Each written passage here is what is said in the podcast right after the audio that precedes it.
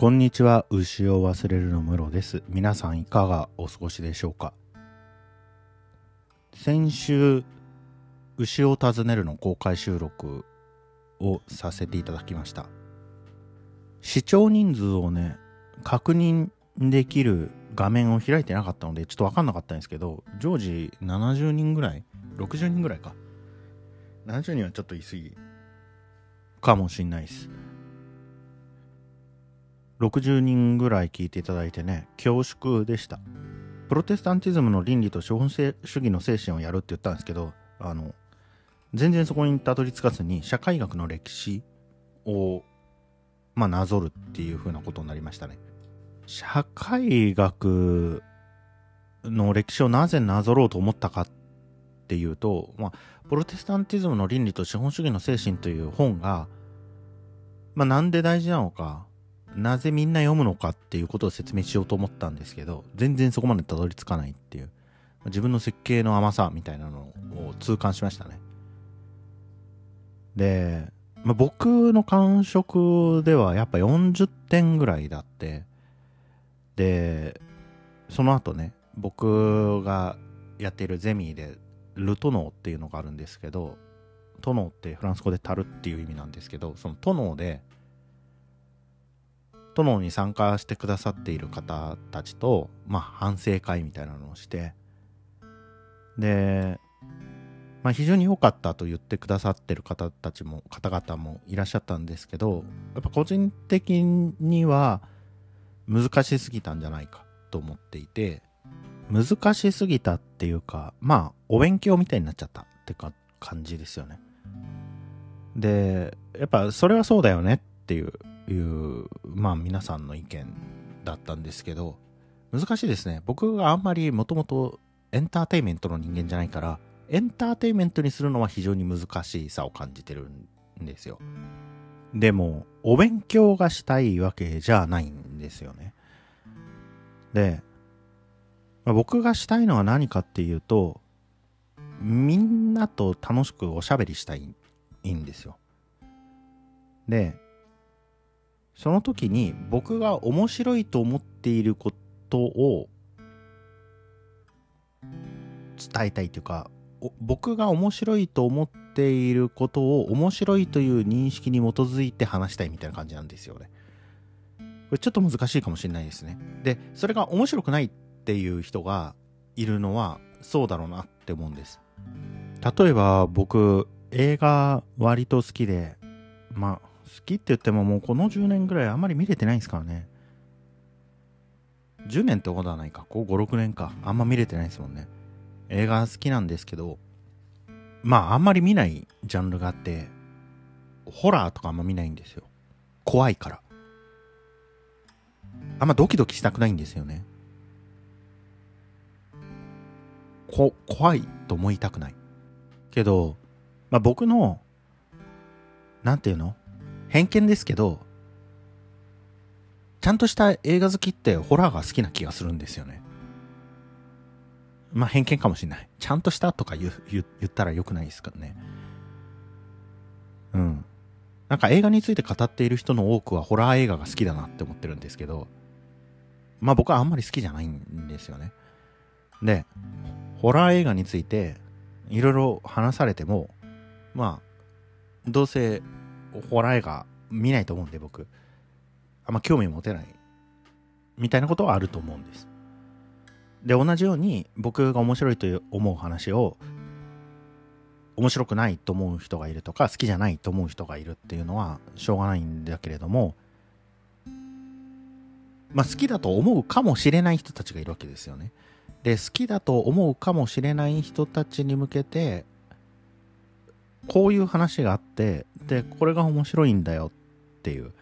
ことを何て言うかな共通認識みたいな教えるとかじゃないんだよな。伝えるとかでもなくてなんかそこを出発点にして面白い話ができればいいなって思ってるんです。で殿の方はまあゼミ形式でやってるんですけどそういう感じで課題本があってその課題本を読んできていただいてそれについてディスカッションする。でディスカッションする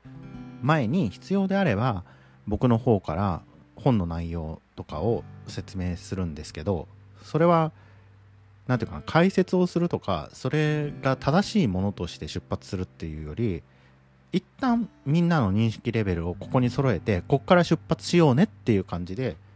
本の説明をするんです。で別々の学問分野ディシプリンから来てる人とディスカッションすることになるので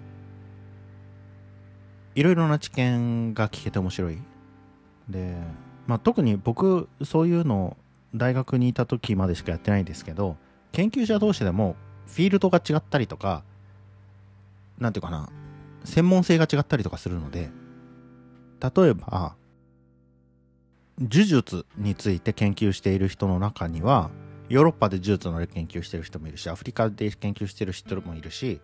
アジアで研究してる人もいるわけですよ。微妙にディシプリンがディシプリンというか微妙に違う。でまあ微妙にっていうか、まあ、専門家が集まるとかなり違うんですけどその、まあ、違いがあるわけですよね。ポイントとしては。で同じタイの社会について研究していても例えばタイの開発の問題について研究してたりとかタイの少数民族について考えてたりとかそのタイからの出稼ぎについて考えていたりとかするとそのタイの研究者でもいろいろなアプローチがある。そうするとそれぞれのアプローチからその全く同じことをやってるって人はあほとんどいないんじゃないかなと思うんですよね。そうするとそれぞれの立場から意見が来る。で殿においてはもう少し僕たちにバラバラもう僕たちの幅がバラバラなのでそのバラバラな例えば専業主婦の方からの意見があるとかしょなんていうかな研究者の人からあるとかお医者さんからあるとかそのバリバリ働いてる人からあるとか、まあ、そういうことが面白いわけですよね。おも面白いって感じなんですよ僕はそれが。でそれをする上でまあ牛を尋ねるではもう少し広く皆さんに何て言うかな一緒に面白がれる仲間作りみたいな感じでやりたいなって思ってるんです。でそれをするにあたってやっぱお勉強っぽくなってつまんないみたいなのは良くないなと思ってるわけです。で僕がなぜああいう喋り方をするかというと僕は面白いんですよね多分ね。あれを聞いて。でふーんってなるんだと思うんですけどただその僕の認知特性みたいなのがやっぱなんていうかなある種の傾きになるのでそうではないやり方っていうのもやっていかないといけないなと思ったっていう。であんまりこう僕がそのエンターテインメントトみたいにできない？その樋口さんみたいに何もかもそのエンターテインメントに変換していくみたいな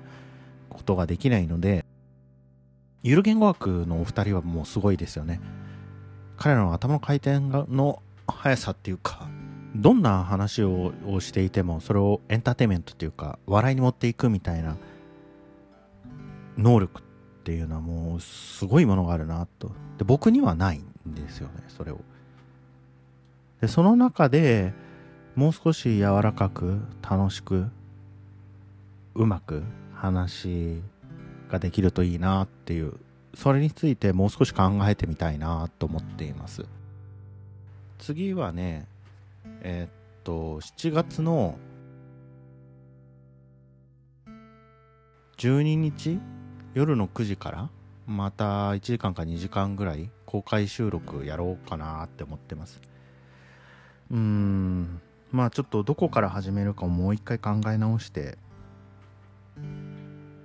まさか社会学史を整理するだけで2時間かかると思わなかったんでね。あれ1時間ぐらいの感じかなと思ってたからちょっとびっくりしました。頑張ります。ぜひ聞いてくださると僕も嬉しいです。それではまたお会いしましょう。ごきげんよう。